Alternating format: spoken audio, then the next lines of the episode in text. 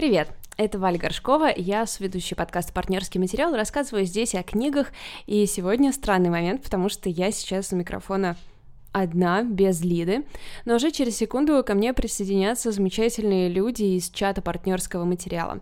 Мы задумали такую штуку, как книжный клуб, я уже несколько раз про нее говорила, но обычно в конце подкаста, так что, возможно, вы не слышали. А, у нас есть чат для наших патронов на Патреоне, и в нем создалась очень приятная атмосфера, и мы очень много обсуждаем то, что мы смотрим и читаем, и я подумала, я всегда мечтала о книжном клубе, и стало понятно, что в онлайн-версии он тоже может существовать, особенно сейчас. И мы сделали чат для обсуждения книг, стали выбирать книгу на каждый месяц, и э, потом собираться в видеочате и обсуждать ее. И из этого обсуждения я буду делать каждый месяц отдельный выпуск подкаста, special. Первой книгой, которую мы выбрали, стала книга «Там, где раки поют» Делии Оуэнс, и ей посвящен этот выпуск. Я должна сразу оговориться, что он тестовый, я впервые записывала сразу несколько людей, плюс он собран из нескольких кусочков, а, поэтому здесь есть некоторые проблемы с качеством записи, звуком, монтажа, а, и плюс чтобы сделать этот выпуск, ушло очень много времени. Я обещаю, что в следующие разы все будет гораздо быстрее. Я очень благодарна э, тем патронам, э, которые согласились принять участие в тестовом выпуске, потому что это было непросто. Спасибо вам большое. И спасибо тем, кто собирается его послушать. В этом выпуске вы услышите наше обсуждение книги «Там, где раки поют Дели Оуэнс» и отдельно порадовавший меня сегмент для нас а, Ксения Лурье, обозреватель книг, сделала подборку произведений, которые отзываются по тематике. Мне очень нравится блог Ксении, я немного маниакально читаю все, что она делает, и я ужасно рада, что она согласилась принять участие и записать для нас эту подборку. Она будет не сразу, а как приманка для наших слушателей через какое-то время. Я очень надеюсь, что вы послушаете наш подкаст. Сначала мы будем говорить без спойлеров, поэтому если вы не читали книгу, смело слушайте, и потом я скажу, что теперь мы начинаем обсуждать со спойлерами, и после этого мы отпускаем вожи. Книгу Дели Оуэнс «Там, где раки поют» прочитала очень много людей во всем мире, в России она издана издательством Phantom Press, за что ему, конечно, огромное спасибо. Вот, на этом а, заканчиваю, и мы переносимся в нашу Привет, запись. это специальный выпуск партнерского материала, книжный клуб партнерского материала, а, который мы записываем с этой секунды ежемесячно а, с участниками нашего чата партнерский материал. И я приветствую здесь э, наших участниц сегодня, Настя, Алена и Даша. Привет. Привет. Привет. Мы обсуждаем в этом месяце книгу «Там, где раки поют» Дели Оуэнс, и в первые несколько минут мы ее обсудим без спойлеров, а, но в целом мы будем обсуждать книжку со спойлерами, поэтому если вы нас слушаете и книгу не читали и боитесь спойлеров, то вам следует послушать ее 10 минут, наша запись, а потом а, уходить. Вот. Но я надеюсь, что в целом вы, возможно, прочитали или планируете, потому что книжка, ну, на мой взгляд, отличная. Я предлагаю обменяться э, впечатлениями. Алена. Книжка захватила с первых страниц, э, прям с первых строчек. Мне кажется, это э, большой респект переводчику, потому что так у меня бывает далеко не всегда. Мне очень понравилось э, вот это то, как она устроена, что идет два временных плана, э, и я э, прям сразу оказалась там, на месте действия. Мне, конечно, больше было интересно читать именно про историю, которая вот была давно, про э, тот план, как бы, который про прошлое, чем про настоящее. Ну, я сопереживала. Я, я была там. Mm-hmm. При этом у меня не было какой-то там тяжести, потому что э, там разные события описываются, и я вообще берегу себя от каких-то супер тяжелых историй, потому что я, ну, потом грущу очень долго. Это так знакомо просто. А, давайте тогда э, еще на 5 секунд вернемся и скажем, что, собственно, происходит. Да, действия происходят в Каролине, в 69 и 52 году. Начинается с 52 года, и вторая линия в 69 году. В одной линии у нас есть э, девушка Кия, которая брошена своими родными, она живет на болоте, ей приходится там повзрослеть самостоятельно. И вторая линия — это расследование и суд по убийству э, молодого человека, который живет в городе где-то, видимо, рядом с ее болотом. Э, собственно, вот и все, но очевидно, что подозрение падает на нее. Э, Алена, ты сказала, что тебя захватило с первых страниц. Давайте, наверное, э, как раз обсудим самое такое, что первое в этой книжке бросается в глаза, потому что первые страницы — это бесконечное описание природы. И кто вообще в последнее время не перелистывал природу? Я перелистываю с детства природу, наверное, с тех пор, как нам какого-нибудь Пришвина задавали читать, я терпеть это не могла, и да, я как раз из тех людей, которые перелистывают природу, но вот там, где раки поют, как-то природа так описана ненавязчиво, что отлично заходила, читала и даже в какие-то моменты наслаждалась. Особенно первое вот вступление там или введение, там так болото описаны, как будто это такой тлен и разложение. Ну, как бы Хотя на самом деле книга такая довольно светлая потом в итоге получается. Ну, вот здесь она, несмотря на то, что начинается, вот я сейчас открыл первую строчку, прибрежное болото совсем не то, что лесное, но мне кажется, я ее пропустила, потому что мы это обсуждали в чате, я себе сначала представляла болото, ну, типа, болото, наше российское болото. Потом кто-то выложил фотографии того, как выглядит болото в Северной Каролине, и... Да. Я начала читать уже после того, как фотографии выложили, поэтому старалась вот именно те болота представлять. Настя, ты что скажешь насчет природы? На самом деле я тот человек, который природу никогда не пролистывал, но я всегда из нее просто выключалась. То есть ты там глазами бегаешь по строчкам, а у тебя в мыслях совершенно не то, о чем ты читаешь. Но здесь я не листала картинки, которые нам скинули в чатик специально. Чтобы не перебивать вот эту вот э, визуальность, да, ты, ты сразу начинаешь это все представлять, и это настолько красиво. И вот эти вот следы енотов, оленей и что там еще было, это просто было восхитительно. Это, наверное, первый раз, когда действительно ты природу не пролистываешь и не выключаешься из нее совершенно. Но тут, конечно, надо отметить, что секрет в том, что Дели Оуэнс, она ученый как раз, который занимается биологией, животными э, и всем таким. И ей, она первую книгу написала, сколько ей там, 70 или что-то около того? Ну, вот это 70 лет, и это ее первая художественная книга. Да, да, да. Она до этого выпускала там мемуары и, и какие-то научные работы, но просто насколько это у нее сидело, видимо, в душе, что ей удалось это так живо описать, это, конечно, невероятная вещь. Но и это очень сильно, естественно, работает с характером главной героини, потому что ее это болото типа воспитало здесь нас прерву. А, я попросила наших участников чата прислать, может быть, какие-то любимые отрывки из книги, чтобы прочитать, и а, как раз, наверное, кусочки, которые выбрала наша подписчица Таня, а, мне кажется, сюда подходит очень хорошо, так что сейчас ей слово. Но даже несчастная любовь связывает нас с людьми, ведь это главное, что есть у нас в жизни – узы. Наверное, природа – самая надежная в мире опора, единственное, за что стоит держаться. Таня, спасибо возвращаемся в нашу запись.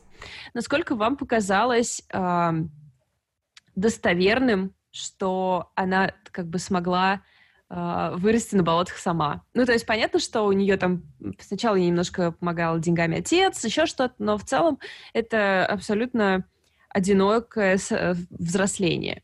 Вот как вам показалось, насколько это правдивая, ну, типа правдивая могла бы быть история? Мне показалось, что э, в какой-то момент у меня встал такой вопрос, потому что мне как-то не хватало вот э, этих ее бытовых э, каких-то вещей, как она справлялась именно, потому что там такие как бы, ну, такой временной гэп какой-то есть ну, местами, где такой какой-то провал, и потом снова идет повествование, и вот тут я чуть-чуть притормаживала. Но есть какие-то места, которые потом перекрывают, то есть чуть-чуть описывается, как это все было, и как она там а, из подручных материалов готовила еду, а, мне показалось, что здесь, э, ну, как это принято говорить, что природа — это персонаж. Да-да. Я, правда, думаю, что сама Делия очень любит просто, вот она передала именно поэтому такую одухотворенность этого всего места, потому что она сама очень неравнодушна как-то к этому, ко всему. И а потом дальше, там, когда идет описание тоже э, каких-то природных э, там вот элементов, то это все дается глазами вот этой шестилетней Кия, и а, это а, настолько для нее, ну, как бы естественная среда обитания, что вот с вопросом выживания мне как-то меня отпустило. Она там вот органичная часть этого всего происходящего, и, ну, в общем, как бы она поддерживалась вот этой всей средой, да, то есть она как-то искала возможности а, в том, что ее окружало. Ну, в общем, какой-то был момент сомнения. Мне вот кажется, давайте тоже с самого начала, до того, как мы поговорим о спойлерах, отметим, что все-таки, по-моему, у некоторых из нас были ну, не на сто процентов положительные впечатления от, книги? А, я была не в стопроцентном восторге. Для меня эта книга оказалась умеренно хорошей. То есть я прочитала, получила какую-то долю удовольствия, но я думаю, что вот какого-то долгого послевкусия книга не оставит. Ну, может быть, из-за того, что там довольно простой сюжет, и вот как раз эта атмосфера, она его как раз так скрашивает и создает антураж. В общем, для меня книга такая хорошая, спасибо, что была, до свидания. Ну вот мы, кстати, обсуждали, да, что эта книжка так на четверочку из пятерочки. То есть ты ее очень легко читаешь, ты получаешь бесконечное удовольствие, но потом, когда начинаешь обсуждать и задумываться, ищешь недочеты и где-то в сюжете, и начинаешь уже прикапываться, что концовка была слишком очевидной или наоборот неочевидной. И вот здесь вот, да, 4, 4 из 5. А, хотела добавить, что когда начинаешь ну, думать о недостатках книги, их довольно легко найти, а вот когда там пытаешься сказать, а почему книга хороша или почему она вызвала такой восторг в мире, там уже не так просто. То есть недостатки в ней найти как-то попроще, чем вот объяснить то, почему она затягивает. И мне кажется, когда мы ее обсуждали неделю назад, у нее уже было 5 миллионов экземпляров продано. Это вообще супер. Она победила э, Мишель Обаму. Becoming продан, чем раки поют. Да, это так странно. Ну, то есть понятно, что она попала в клуб, книжный клуб Рис Уизерспун, и в наш, что роднит нас с Рис Уизерспун. И готовится ее экранизация. Естественно, мне кажется, тут вообще было понятно, что это очень материал для кино отличный. Ну да, не а. экранизовать, мне кажется, ее это просто грех. Да, здесь прям все отлично сделано для этого.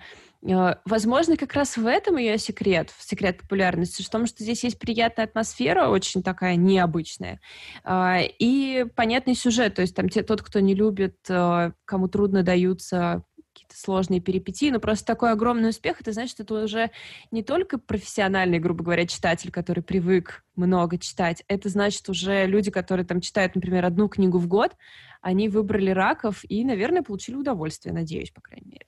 И любовь. Э, ну, Точно. благодаря любви. Точно, да, это же супер важная часть. Здесь э, великолепная любовная, ну как великолепная, это я щедро раздаю это слово. Хорошая любовная история. И, кстати, я обратила внимание, что она как-то обрушилась внезапно, потому что мы же следим за Ки с детства, и у меня как-то вначале было ощущение, что это еще одна книга без очевидной истории любви, потому что, ну, а, кому она нужна в 21 веке. И потом также внезапно как для Ки, так и внезапно для нас оказалось, что, блин, там вообще-то есть любовная история, как классно. Вас э, устроила? устроила вас любовная история? Да. Меня, да. Я... Ой.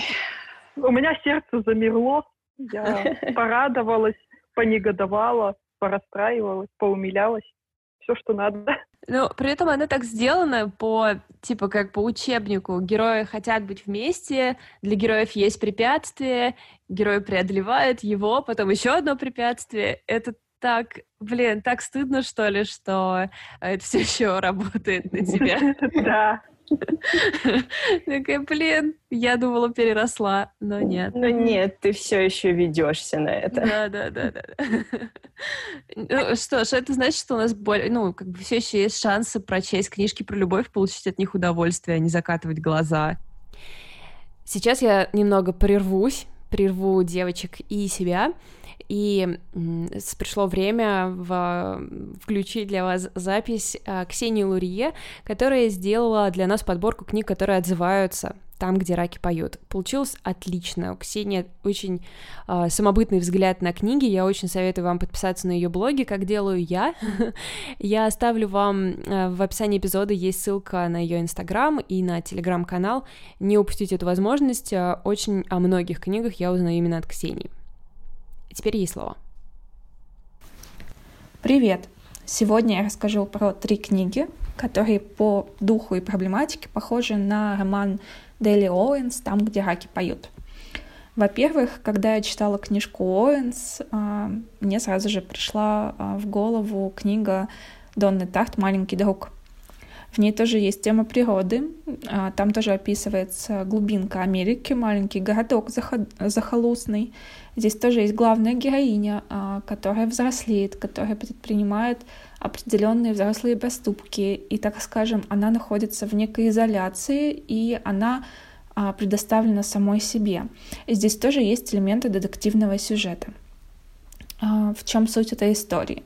Собственно, тоже все начинается с убийства мальчик найден во дворе своего дома повешенным. Кто его убил, непонятно. Какой-то приезжий бродяг или кто-то из своих. И убийство остается нераскрытым. Через 12 лет э, сестра этого убитого мальчика Гарриет во время летних каникул решает э, расследовать его убийство. Она, собственно, даже находит определенные какие-то доказательства, которые могут указывать на возможного убийцу. Ловит ядовитую змею, чуть не попадается в лапы наркодилеров, проникает в чужой дом, причиняет даже определенные увечья человеку, который, как она думает, является убийцей ее брата. Но, а, собственно, такое приключенческое чтение в духе романов а, Южных Штатов Америки, типа Тома Сойера.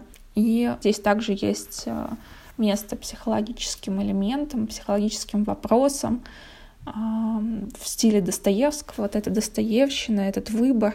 Естественно, Дон Тарт любит Достоевского и всегда подвергает своих героев определенным сомнениям и сложным решениям. А, книжка крутая, и я тоже рекомендую ее прочитать, а, если вам, независимо от того, понравились ли вам другие романы Тарт или не понравились, все же читайте. Это несколько иной, а, иной по духу роман, но вот, да, рекомендую. Перейду ко второй книжке. Она совершенно иная, потому что это очень сложная психологическая история, она пока на русский язык не переведена. My Absolute Darling Габриэл Талент написал. Но выйдет э, в издательстве Синбад в этом году. Я надеюсь, что она уже наконец выйдет, и мы сможем ее почитать на русском языке. Это история про 14-летнюю Джулию по прозвищу Черепашка, которая вместе со своим отцом живет тоже в маленьком захолустном городке на западном побережье США. А ее отец не в себе, он ждет экологическую катастрофу, и он ее учит выживанию. Девочка плохо учится, но она в совершенстве владеет любым оружием, холодным, огнестрельным. Она также может ориентироваться в пространстве, даже в темноте, обладает э, повадками типичной такой девочки-пацанки. Но почему это травматичный роман? А, девочка подвергается сексуальному насилию со стороны отца, и Талент описывает это очень подробно и очень страшно, поэтому книжку можно поставить в ряд э, с романом Яна Гихары «Маленькая жизнь». Но одновременно здесь есть э, такие передышки, где Талент описывает природу. Он очень красиво причем описывает природу, леса, море, сад. И это, это такие глотки воздуха в повествовании, чтобы сделать, так скажем, паузу, а, передохнуть и снова погрузиться на дно ужасных а, переживаний а, главной героини, издевательств над ней. Почему я рекомендую еще эту книжку? Потому что талент очень точно показывает отношения жертвы и тирана, их зависимость друг от друга и то, почему жертва одновременно ненавидит и любит того, кто над ней издевается. Вот, это достаточно такая психологически точная история, а, которую я рекомендую прочитать, потому что такие романы, я считаю, нужны. Об этом стоит говорить, и об этом надо говорить во все услышания, потому что, увы, это происходит в нашем мире, и нужно понимать, как общаться с людьми, которые пережили подобную травму, и что они чувствуют. Чтобы это понять, стоит почитать. И третья книжка, роман, который тоже вышел в издательстве «Фантом Пресс», как и роман «Оуэнс», и это абсолютно светлая история, так что если вы не хотите читать тяжелых психологических романов, то вот, пожалуйста, возьмите картину мира. Это вообще одна из моих любимейших книг. А, я ее порекомендовала бы абсолютно всем. Еще здесь потрясающий перевод, потому что переводила Шаша Мартынова. Она сама художник, и роман о художнике его музе, точнее не так, роман о музе и его художнике. И это очень важно, мне кажется, это очень классно. Автор романа, она обратилась э, к истории удивительной женщины, Кристины Олсен, которая стала известной на весь мир только благодаря тому, что Эндрю Уайт, известный американский художник 20 века, очень часто ее рисовал. Но ее история трагична в каком-то смысле. Она живет тоже в, э, в определенной социальной изоляции, потому что в детстве она переболела то ли полиэмилитом, то ли болезнью схожей с полиэмилитом, и у нее постепенно начали атрофироваться ноги. Она не могла уже ими пользоваться э, к концу своей жизни. По-моему, с Уайтом, я не помню, сколько ей лет было, когда они познакомились. Он снял дом неподалеку от ее фермы и увидела ее ползущей по земле к своему дому, потому что она была такой... она хотела что-то решать за себя, и она не пользовалась инвалидной коляской, чтобы оставить за собой какое-то решение, путь к передвижению, возможность. Понятно, что ее тоже все бросили, родители умерли, бабушка умерла, с ней остался только один из братьев, который, так скажем, принес себя в жертву, чтобы за ней ухаживать. Вот эта девушка, вот эта женщина уже, она в душе все равно осталась молодой, юной, влюбленной в природу, она буквально ощущает эту природу, потому что она передвигается по земле и буквально а, трогает землю руками, и она приближена к природе, и это так одновременно красиво и трогательно, и трагично. Так вот, а, это очень красивая история, и она замечательна тем, что она рассказывает про дружбу двух разного возраста людей, разного сословия людей, да, социального слоя, но которые увидели друг друга, потому что Эндрю Уайт смог увидеть Кристину Уолсон. Он увидел ее, то, какой она есть, и запечатлел на картине одной из самых известных в мире Кристины. Кстати, обложка книжки, на обложке книжки эта картина, собственно, и есть. Вот, я очень рекомендую эту, этот роман, я его люблю. Он потрясающий, красивый и да, читайте. Вот, все. В миллионы раз спасибо, Ксюша. Фамильярность. Большое спасибо Ксении Лурье за то, что а, записала для нас а, этот кусочек. И сейчас мы вернемся к обсуждению там, где раки поют, на этот раз со спойлерами. Поэтому, если вы их не боитесь, то продолжайте. Если вы читали книгу, то тоже продолжайте. И вы можете поспорить с нами потом в комментариях, например, к этому, а, к посту с э, этим, с этим эпизодом в нашем инстаграме «Партнерский материал». Ну ладно, в общем, теперь со спойлерами отпускаем себя и можем спокойно э, пообсуждать. Давайте, что ли, по как-то... Я предлагаю, в общем, по проблематике, потому что мне показалось, что Оуэнс очень много всего попыталась затронуть. У нее же тут от расизма до каких-то социальных других проблем. Mm-hmm. И я читала в отзывах, что вроде как это было чересчур. Ну, то есть, когда там уже какие-то... Ну, вот особенно расизм часто ей в, в минусы ставят, что это уже был перебор. Вот как по-вашему? Ну вот, кстати, я на тему расизма даже, наверное, не задумывалась. Она настолько органично встроила это в повествование. Как-то вот это вот, вот честно, мимо меня это совсем пролетело. И я даже не вынесла расизм как одну из тем, которая затрагивается в книге. Я просто mm. выписываю себе. Ну, там еще было вот в описании города, что там черным нельзя заходить в какие-то бары mm-hmm. или еще что-то такое. Но как бы я тут согласна, что я не готова это относить к недостаткам, потому что это скорее образ времени, в котором все происходит. Там также и женщинам нельзя было в один бар заходить. там же боялись еще ее саму, да, когда вот она приходила в город, вот эти вот, э, то есть, как понятно, я отождествлялась там, да, с ней, и в этот момент было страшнее всего, когда я ну, понимала, да, что это вообще-то была реальность так, такая, что от нее прятали там детей, что ну, вообще совершенно как какую-то чумную, прокаженную воспринимали, совершенно какое-то чуждое создание. И э, я не знаю, насколько у меня здесь, конечно, в голове э, именно с расизмом это связывалось там, ну, с, ну, с какой-то, да, вот с такой... Ну, то есть мне казалось, что э, э, она сама даже, да, не отдавала отчета, вот так скажем, а поскольку я в моменте была с ней, то я тоже не понимала, типа, почему, ну, типа, как это объясняется в мире. Было просто ужасно от того, что на человека, который вообще не сделал ничего плохого, да, обрушивается такая волна отчуждения в школе, да, и вот когда она там.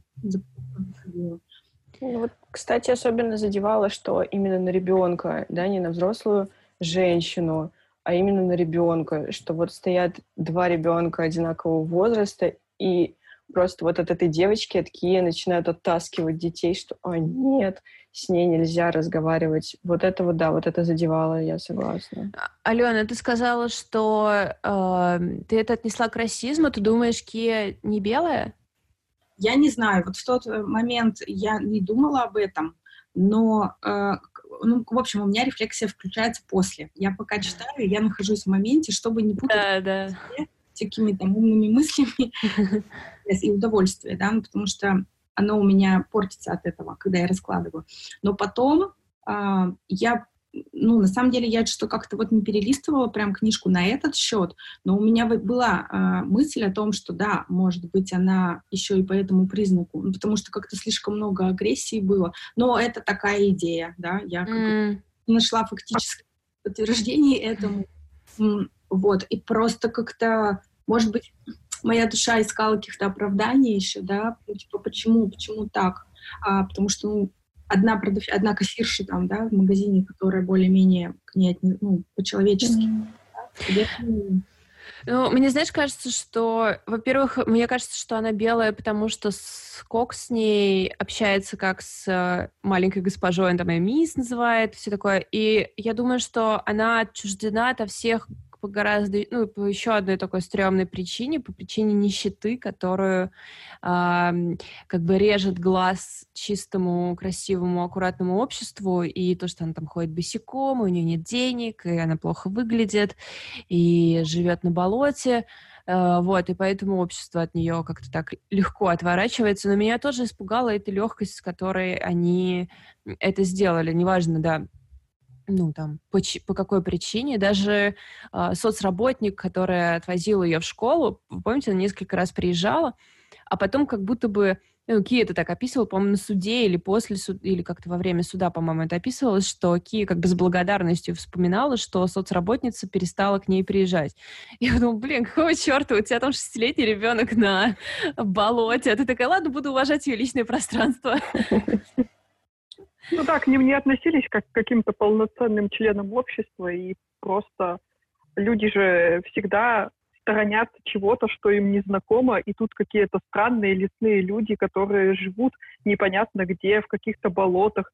А, наверное, они думают, что они дикари, которые не соблюдают никакие социальные нормы и мало ли какими болезнями страдают. В общем, из-за этой неизвестности от нее все шарахались. Ну и, конечно же, сплетни, которые по всему гор- городку этому ходили по поводу того, что там на болотах непонятно, что творится. Знаете, понравилось э, в статье, которую вот сбрасывали про Делию, да, и про историю там с реальными событиями, которые там с ней связаны, там было такое хорошее выражение small-minded это типа population или как там, да, ну типа uh-huh. короткоумные, ну как это называется по-русски? Русскомыслящие. Русскомыслящие, да, и мне прямо вообще так это встроилось, потому что, ну, на самом деле, э, каких-то, э, вот, правда, реальных там, да, поводов как-то стрёмно относиться к этим людям, ну, на сегодняшний день, я понимаю, конечно, что другая уже реальность, да, но, в общем, столько агрессии уже как бы вроде бы э, непонятно, типа, чем они вызывают. Тем, что они отделены, ну, тут я, пожалуй, да, соглашусь, что все-таки это история про белых против, против белых по другим просто, да, критериям. Но вот это вот, когда говорят, что вот есть какой-то типа там цивилизованный центр города и все остальное, там пригороды, это какие-то чумные люди, там, это вот, ну, я просто понимаю, в Перми это так и работает. Ну, типа там э, есть удаленные районы, там живут только проститутки и наркоманы. И я такая, ну, вы чего? Ну, как бы вот, да. Ну, то есть это как бы живо до сих пор, просто таких каких-то...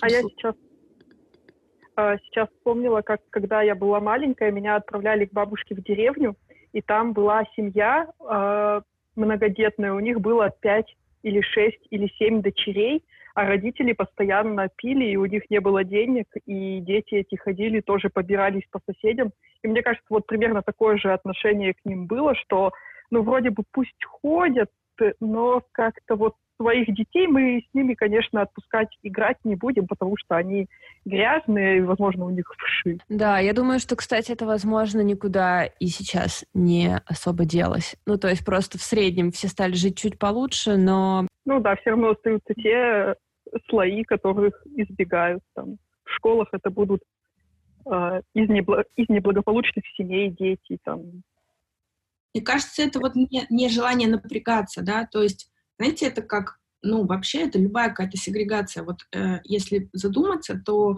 э, часто бывает так, что легче отсечь вот все большой какой-то пласт чего-то э, и просто там сказать себе нет этому, чем э, ну, напрягаться все время, да, и смотреть, э, что действительно там окей, что ты не принимаешь, да, с чем ты хочешь иметь дело, с чем нет. Ну, то есть как бы реальных там антисоциальных элементов никто не отменял, они есть, но вместе с ними просто какая-то еще большая часть людей попадает по каким-то критериям там, да, под это определение, а, и гораздо легче сказать, ой, ну что вы, нет. ну, то есть отгородиться, да, и сказать, я лучше не буду вообще к этому никакого отношения иметь, чем а, ну, все время, да, вот это нужна какая-то работа, я не знаю, там чего, какого-то... Эмпатии, да. Эмпатии, да. Верно. Я согласна, да, я согласна. Это ну, вроде как ты должен помнить, что ты должен видеть отдельных людей в любой группе людей, но э, и при этом вот мне кажется у Ки тоже это отлично показано, что даже под, ну то есть э, в начале такое отношение наносит ей, ну, даже не сказала бы травмы, э, так ее воспитывает, что потом, когда к ней приходит человек, который развернут к ней, она уже не готова там как-то себя показывать, такая, окей, болотная девчонка, значит, болотная девчонка. Сходимся э, на этом. Даже вот когда, например, наверное, самый такой яркий пример — это ее адвокат, который мы тоже обсуждали ниоткуда взялся, очень хорошо к ней развернутый и очень заботящийся о ней какой-то мужик. Просто такой, здравствуйте, сейчас буду вас спасать. И она все равно не была готова там с ним поговорить и открыться. Ну, хотя, возможно, этого была другая причина. Уже в финале мы понимаем, что она-то, в общем была виновна, и, видимо, не хотела ему об этом говорить. Насколько вообще то, что она убила Чеза, это, ну, наверное, самый такой главный вопрос, насколько это вообще э, логично и проистекало из всего? Ну, на самом деле, мне кажется, что это было супер логично, а, хотя вот у меня не появилось сразу такой мысли, что это сделала она. Я до последнего была уверена, что она невиновна.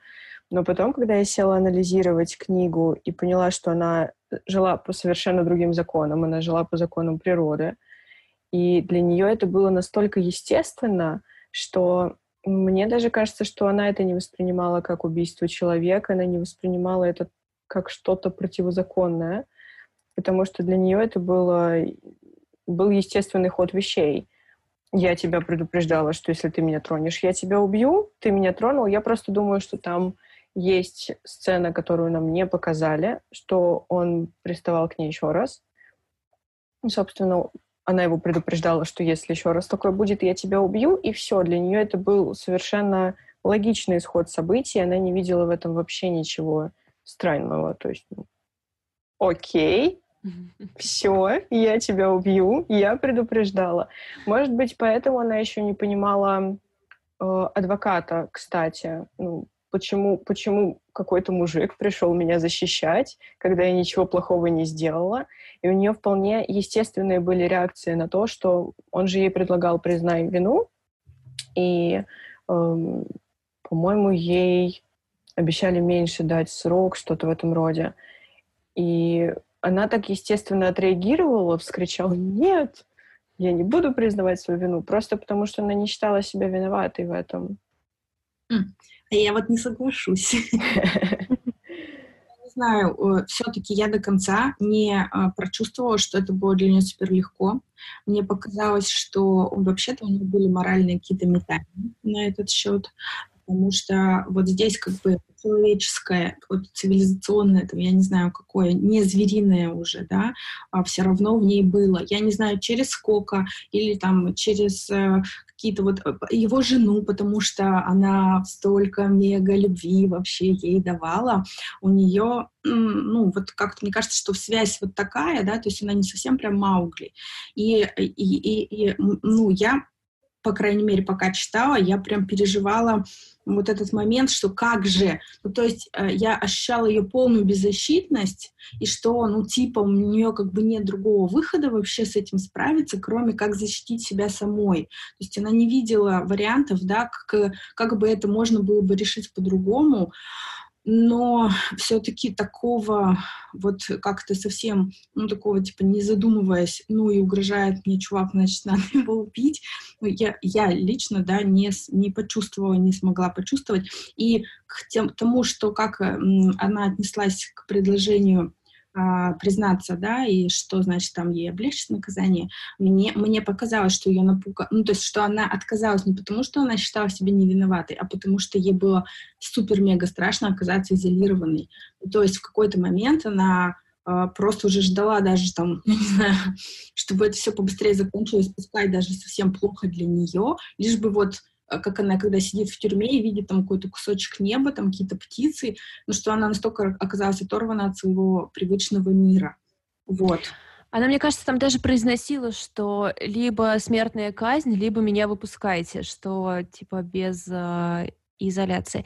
Я думаю, что, возможно, когда она принимала решение убить э, Чеза, это было основано на, на ее представлении о том, как это в природе работает, потому что она там много раз э, ну, там, короче, было много этих моментов, когда она расписывает у разных насекомых и животных, как вот это происходит, да, и, как правило-то, ну, ничем хорошим не заканчивается. Или сцена, как куропатки, помните, убивают там свою куропатку. Mm-hmm. А, то есть, возможно, когда она приняла это решение, вот она сделала так, а суд у нее скорее вызвал какое-то удивление, что последствия наступили, и это стало, может быть, реальным в этот момент. Плюс там ее поддержка когда она вытирала перила, и мы так умело забываем об этом, а, автор нас так умело уводит от этого, да, что вообще-то нам с самого начала сказали, что там дело нечисто, что там не могло, ну, то есть если бы он просто бы упал, там не было бы маленьких-маленьких вот этих вот вещей, которые нам указывают на то, что вообще-то что-то пошло здесь не так. И а, мне, вот, как бы это тоже для меня аргумент, да, в пользу того, что а, вообще-то она думала. так бы она не совсем руководствовалась только инстинктом.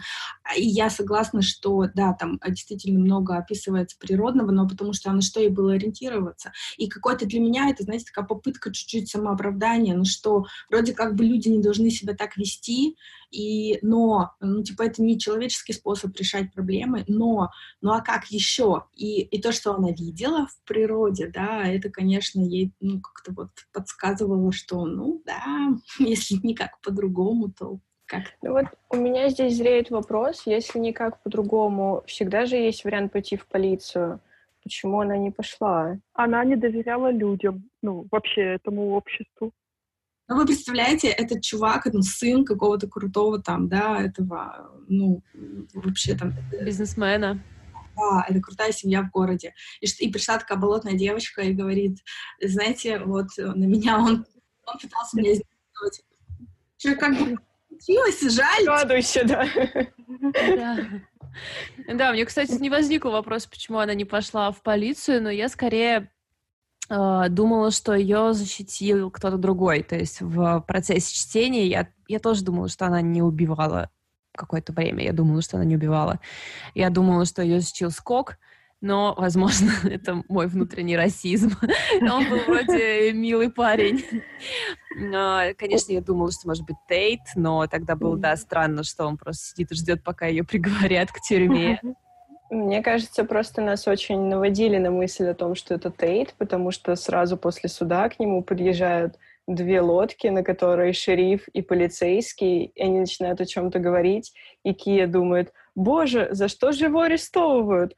И вот здесь, на этом моменте, я купилась, и я подумала, что да, все-таки это Тейт, и я на него думала добрую половину книги. И вот в этот момент прям мои ожидания оправдались, а потом я так, ой, а это не Тейт, как?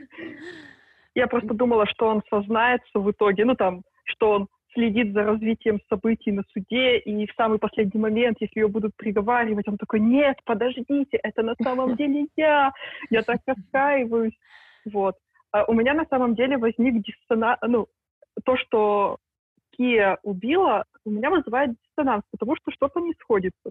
Если она ориентировалась на природу, и на то, как это происходит в природе, то почему она заметала следы? В природе следы не заметают. Она должна была его убить, разбросать кровищу по болоту, уйти и гордо ну, а, относиться к этому как к, дол- к должному.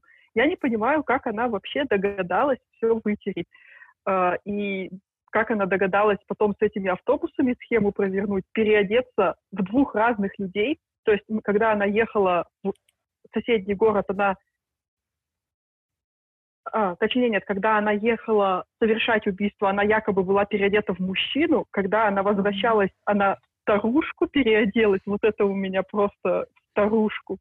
Там же надо было, не знаю, платочек, парик, что она должна была надеть. И вот эта подготовка, нам не говорили до этого, что она читала книги по криминалистике и криминологии. Откуда она это все взяла? Тем более в 60-е годы там же вообще еще вот это вот все зарождалось только зарождались только методы исследования. Там. Я даже не знаю, отпечатки пальцев-то тогда были или нет. И как-то она слишком осведомленная в этом мне показалась. И я вот из-за этого немного придираюсь к тому, что она убила, но откуда же у нее столько знаний по поводу того, как занести следы? Все размышляют. Все призадумались, да. Да, да, да. Меня... В общем, меня тут не убедила Дели Оуэн в том, что Кия могла бы именно так поступить, когда убила. Ну, ее равнодушие на суде я тоже не понимаю, чем объяснить. Каким-то просто неприятием вообще всего общества, что она без болота своего впала в какое-то тяжелое состояние, может быть, что-то вот в, в таком духе. Uh, мне, э, я только вот не помню, в какой момент я хотела свернуть вообще еще в, момент, в то, что она оказалась гениальным человеком. И вот это, может быть, тоже отчасти ответ на то, как ей удалось все это сделать, потому что она была очень умна и просто как бы думала наперед и всех обогнала по как бы, действовала на шаг вперед uh, то что она оказалась uh, ученым натуралистом и как в итоге мы выяснили поэтом вы, кстати, когда читали, вы гуглили вот эту поэтессу, которая она все время... Да. Я подумала загуглить ее в конце книги, но потом, когда выяснилось, что такие, я не стала гуглить. А она существует? Нет, нет, я тоже хотела загуглить в конце, почитать, неужели она, правда, столько написала про природу, как удачно, что есть такая поэтесса. вот, но оказалось, есть писательница с таким именем, она пишет всякие книжки про похудение. А. ну, это скорее совпадение, но забавно. Uh, вот, мне кажется, в общем, я скорее, вот, наверное, моя главная претензия, если уж э, их как-то искать, она как раз в невероятной гениальности главной героини.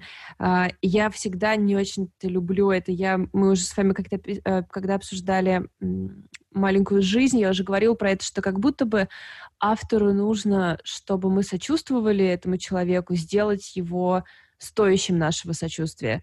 То есть, э, да, она э, была всеми брошена и выросла на болоте, но зато она ученая и поэтесса.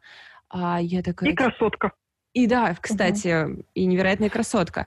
А, а я так думаю, ну, вроде я бы ей сочувствовала и так, если бы она просто выжила и как бы состарилась, потому что это очень сложно. То есть есть в этом какое-то вообще оправдание того, что мы на нее потратили время. Все опять призадумались. Это... Нет, Алену, Алену было не слышно просто, она пыталась что-то а. нам сказать, нет? Не пыталась? Ага. Да, сейчас, может, включится обратно. У меня единственное, что вот в конце оказалось, что она поэтесса, вот это у меня вызвало какое-то такое, ну, покоробило.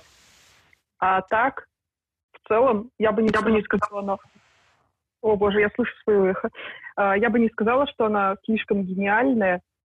Ну, то есть у нее есть э, сфера, в которой она достигла высот. Стихи еще пишет, ну, как хобби. Вот то, что она идеальная красотка, и все по ней сходят с ума, это да. Ну, знаешь, если ты вынуждена как бы все время ездить по болотам, мало есть э, и много физического труда, мне кажется, это как раз то, э, типа, когда ты хочешь похудеть, это то, что тебе говорят. Мало ешь, много работай. И, и вот, твои ноги прекрасно выглядят. Ален, ты включилась? Что ты а, хотела сказать? Слышно сейчас? Да? Угу.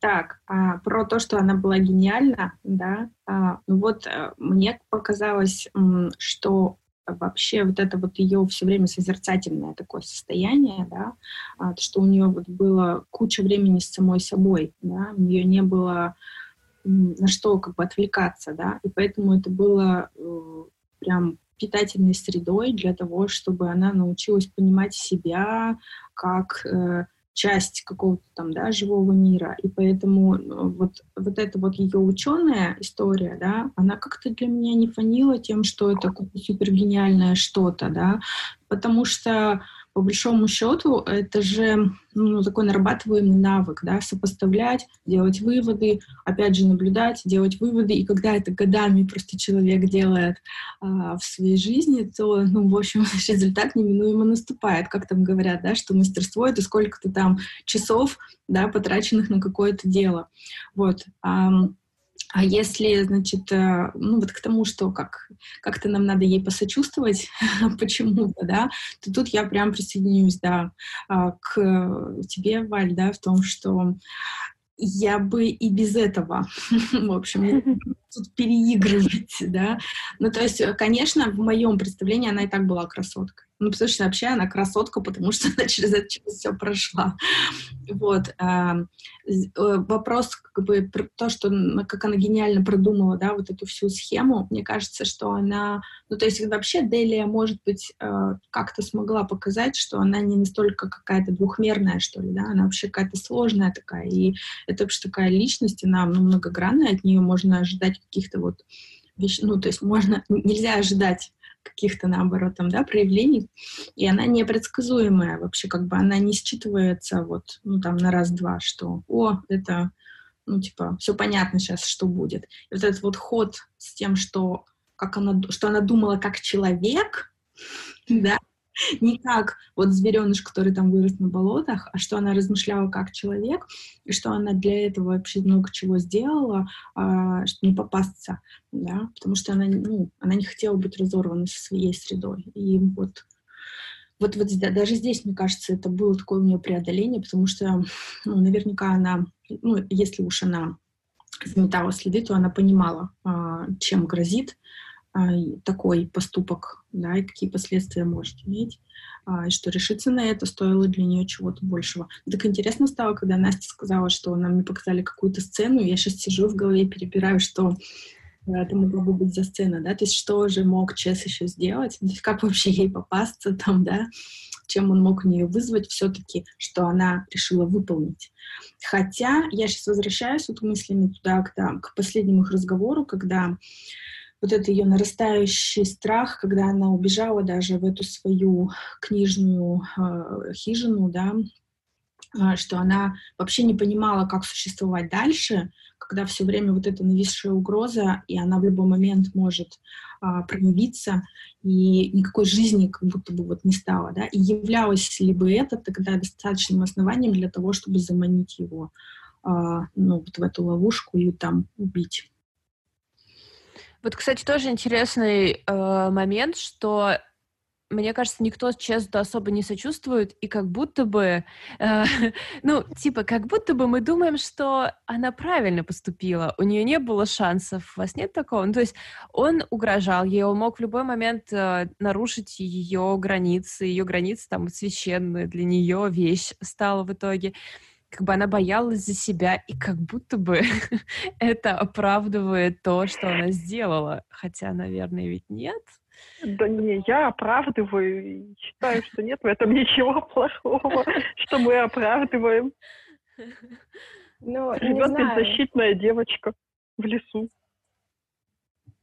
Здесь на самом деле, мне кажется, что вот эти, э, вот этот вот вопрос, оправдываем ее или нет, он связан с вопросом, а любил ли ее ЧС, который мы обсуждали в чатике, и так и не пришли к общему знаменателю, было куча мнений. Мне кажется, что образ Чеза настолько, ну, настолько отрицательный, что вот, допустим, я ни на секунду вообще не задумывалась о том, что он мог ее как-то любить.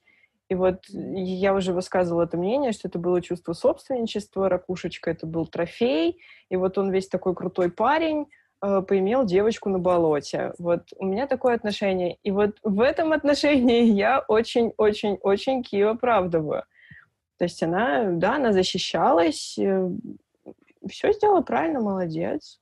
Ну, слушайте, это не вопрос того, что хорошо ли убивать человека, да? Это же вопрос о том, как вообще, э, то есть в каких условиях, ну, то есть если там в сферическом вакууме где-то смотреть, там, типа, да, в общем, человека убивать это плохо, но это же контекст, да, все, и что там ну, нет этой системы, у нее нет системы, а, как, которая бы встала там на ее сторону или да, поставила бы под сомнение, там, да, пускай хотя бы, да, что а, вдруг она все-таки говорит правду, и а, ну, вот где, куда она могла бы даже обратиться за поддержкой, да, и за помощью, и что отсутствие вообще каких-либо условий для того, чтобы разрулить. Ну, то есть я оставалась что? Я думала о том, что, может быть, она убежит ну, в какой-то момент.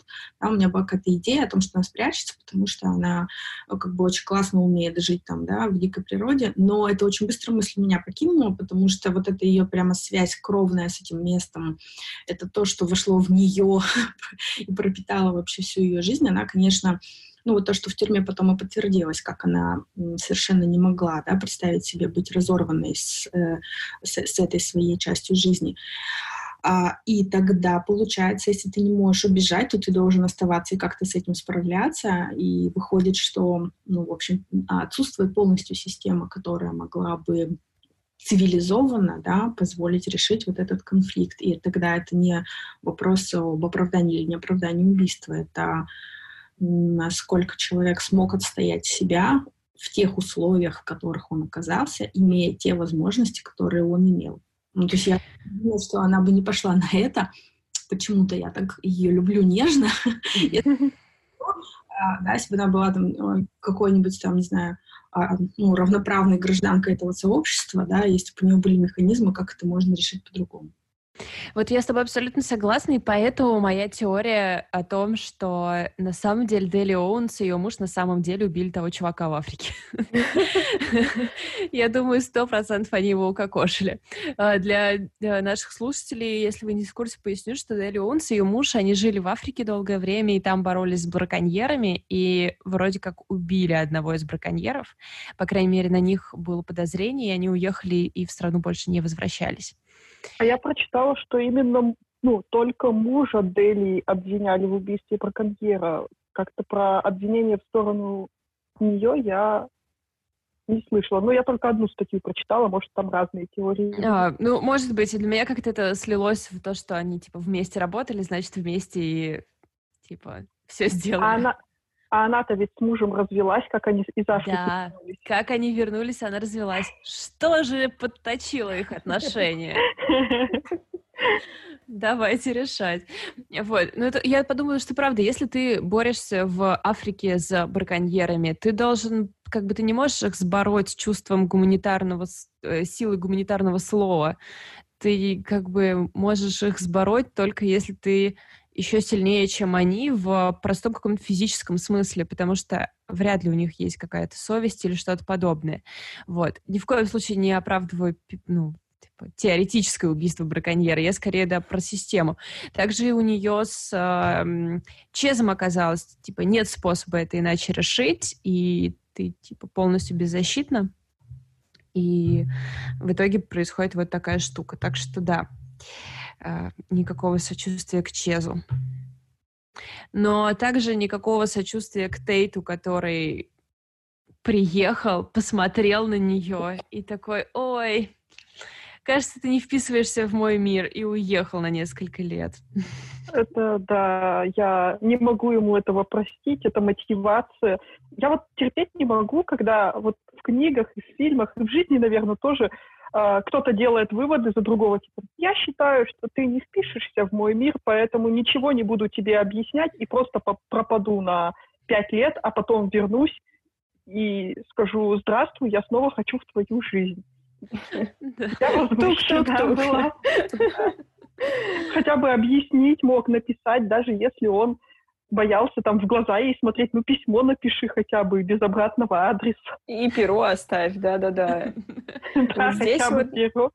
Здесь мне было вообще абсолютно непонятно, почему она его простила. Нет, понятно, что любовь, там все дела, но на самом деле я бы не стала. Ну, он пришел с дарами, он, э, он как бы... С перьями, простите. Э, он все время мне, знаете, сначала я такая думала, блин, это такая книжка, типа, про мощную женщину, которая сейчас сама всему научится, но потом приходит мужик и учит ее читать. Но это так, это скорее шутка а, про феминизм, чем на самом деле возмущение. А мне, ну и во второй раз он вернулся и снова как бы дал ей возможность а, как-то себя проявить, и, видимо, она такая, ну ладно, на самом деле обо мне заботится. Но я тоже не представляю, как она потом всю жизнь с ним жила и не думала, что он в какой-то момент куда-нибудь испарится, потому что снова подумает, что она э, что-нибудь, что он делает ей лучше, ну или что-то в таком духе. Мне кажется, просто неуверенности после убийства добавилось. Она такая, ну ладно, оставайся, я теперь могу все. Если что, я просто тебя убью. Да, ну, попробуй только тут уехать. Да. Эм, Слышно? Да, теперь да. Книжки, когда они вышли у нее, а, это настолько ее как бы позволило ей представить, что она встраивается как-то все-таки да, вот в этот окружающий мир, вот через какой-то неожиданный для нее что правда, я, ну, я правда так считаю, что это добавило очень много к ее уверенности в себе. И знаете, это как, э, я вот не, не думаю, что она прям Настя его до конца простила, потому что это какая-то история про то, что окей, я тебя допускаю чуть поближе к себе, но мне кажется, что она закрылась вот в самом глубине где-то, она всегда оставалась той, э, которая может уйти на болото и спокойно дальше жить так, как, так, как она жила. То есть, ну, в общем, это как-то не... Я не поверила там, ну, где-то, что э, она по правде э, подпустила его, ну, вот так, как она могла бы, да, когда она была с открытым сердцем абсолютно к нему.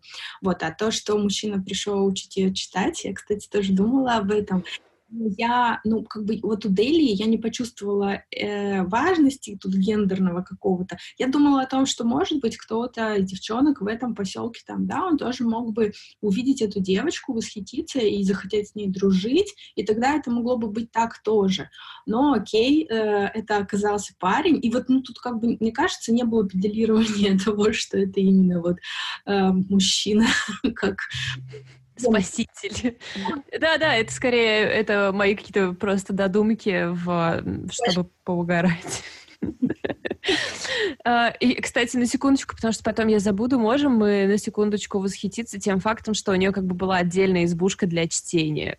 Да! Вау! Это прекрасно. На самом деле, э, я всю книгу думала о том, что мало того, что я хочу отдельную избушку для чтения, я в принципе хочу сбежать в лес э, на недельку, там, на болото, в лес, в избушку с книжками. И вот та статья, которую скидывали в наш чатик про миллениалов, и то, что они будут завидовать Ки, нежели сочувствовать, вот это вот просто на сто процентов. Вообще на сто процентов.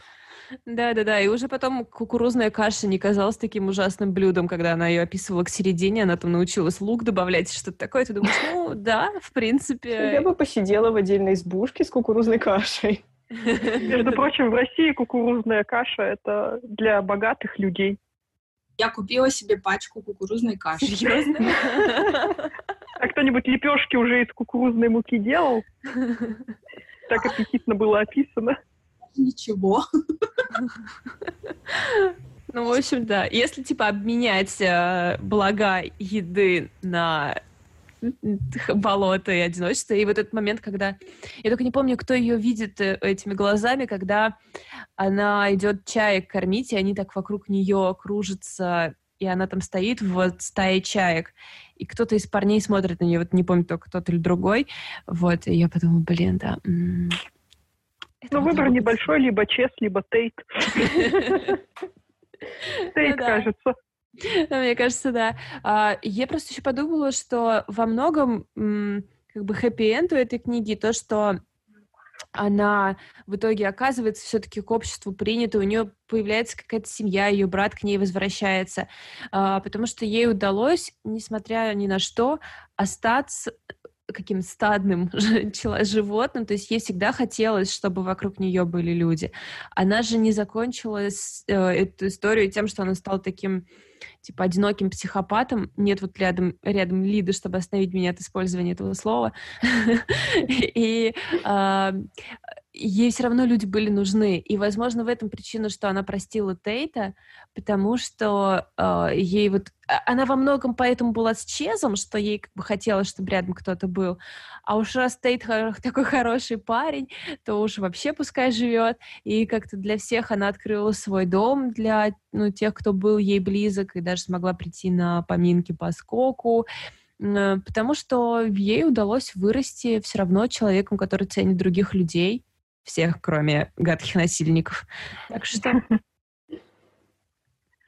Я благодарна еще Дели Оуэнс, что она не сделала так, что Кия забеременела от Чеза. Я, я этого так ждала, думала, ну все, ну, ну я все понимаю теперь о сюжете этой книги, понятно, они с ним переспали, она забеременеет, он ее бросит, потом я думала, ну либо выкидыш будет, либо, не знаю, может быть, она останется с этим ребенком его воспитывать. И уже хотела махнуть рукой, а она не забеременела. И я респект, что избавили нас от этого хода. Ален, тебе придется снова начать. Ага. Да, Интересный вопрос о том, что как ей удалось все-таки вырасти человеком, который смог открыть э, потом да, свой дом э, и вообще самой открыться вот тем людям, которые для нее были дороги. И, э, знаете, я сейчас подумала о том, что как-то переоценено вот это вот фактор воспитания в людской среде, потому что на самом деле человеком можно вырасти вообще как бы в очень разных условиях. И это какая-то сейчас такая еще пока не законченная мысль, да, о том, что на самом деле формирует человека и м, показывает ему, что допустимо, да, а что недопустимо. Я думаю о том, что ее мать, она как образ очень долго с ней была, и потому что она вспоминает какие-то вот эти вот совместные пироги, там, приготовления, еще что-то. И это же прямо вот, ну, такое прям сильное начало жизни, да, когда вот еще я плохо, например, помню даже свои вот эти вот детские годы. И, ну, и, и- а здесь у меня нет противоречий, да, я очень верю в то, что она, правда, выросла такой, и она, может быть, как-то тестирует э, какое-то время там этого вернувшегося брата, этого же самого Тейта, да, но она принимает решение о том, что, кажется, э, этот человек может входить в мой круг, да, я готова его принять.